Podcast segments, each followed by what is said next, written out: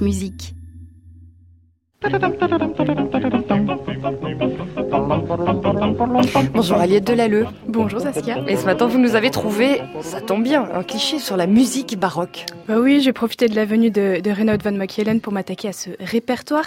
Et puis vous, vous avouez quelque chose, le baroque et moi, ça n'a jamais été une grande histoire d'amour. Comment ça bah, J'ai mis du temps avant d'apprécier cette musique et je pense avoir trouvé pourquoi, pourquoi je l'apprécie aujourd'hui et pourquoi il m'a fallu quelques années avant de pouvoir, de mon plein gré, écouter Bach, Handel, Monteverdi, Vivaldi et les autres.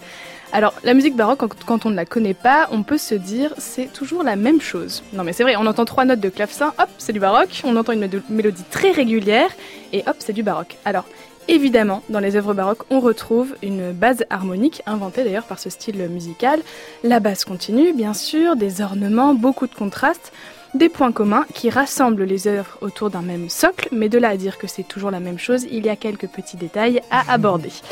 Voici en trois points pourquoi le baroque est un des styles musicaux les plus riches et variés. Pour le numéro 1, il nous faut des notions de portugais, Saskia.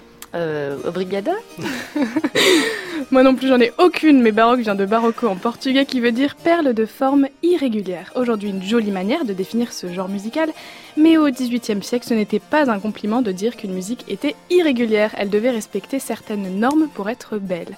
Dans son dictionnaire de musique en 1768, donc un peu, après la fin de la période baroque, Jean-Jacques Rousseau parlait de cette musique comme celle dont l'harmonie est confuse, chargée de modulation et dissonance, le chant dur et peu naturel, l'intonation difficile et le mouvement contraint. En deuxième point, il faut se rappeler que le baroque a vu naître des formes musicales qui existent encore aujourd'hui, comme l'opéra, la sonate ou le concerto, rien que ça. Et enfin, en troisième point, il faut souligner la multitude de versions qui existent pour la musique baroque. Une même œuvre peut être interprétée de mille manières. Il y a ceux qui veulent se rapprocher le plus possible de l'époque où elle a été composée, et ceux qui préfèrent la jouer avec une approche, disons, plus moderne. Et entre ces deux extrêmes, il y a des combinaisons infinies d'interprétations. On va prendre un exemple frappant pour terminer en musique avec un petit extrait de La Passion selon saint Matthieu de Bach en deux versions.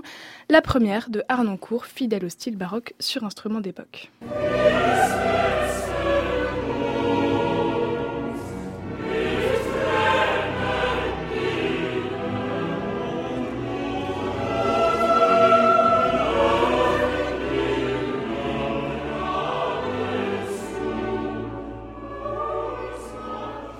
Et enfin, on va écouter la seconde version de Furtwängler, inspirée d'un romantisme exacerbé.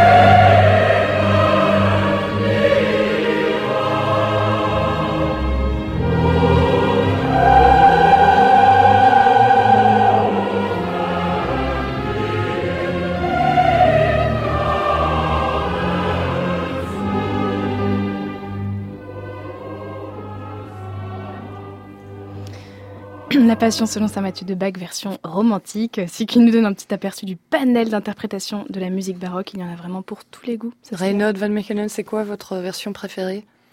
Je pense que j'opte quand même pour la première version. Pourquoi?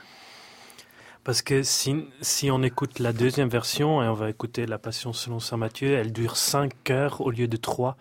Et je pense que j'aimerais bien aller boire un verre après quand même. Voilà, ça ricane de l'autre côté du studio. Merci Reynaud Van Mechelen, spécialiste du répertoire de perles de forme irrégulière, qui était notre invité ce matin.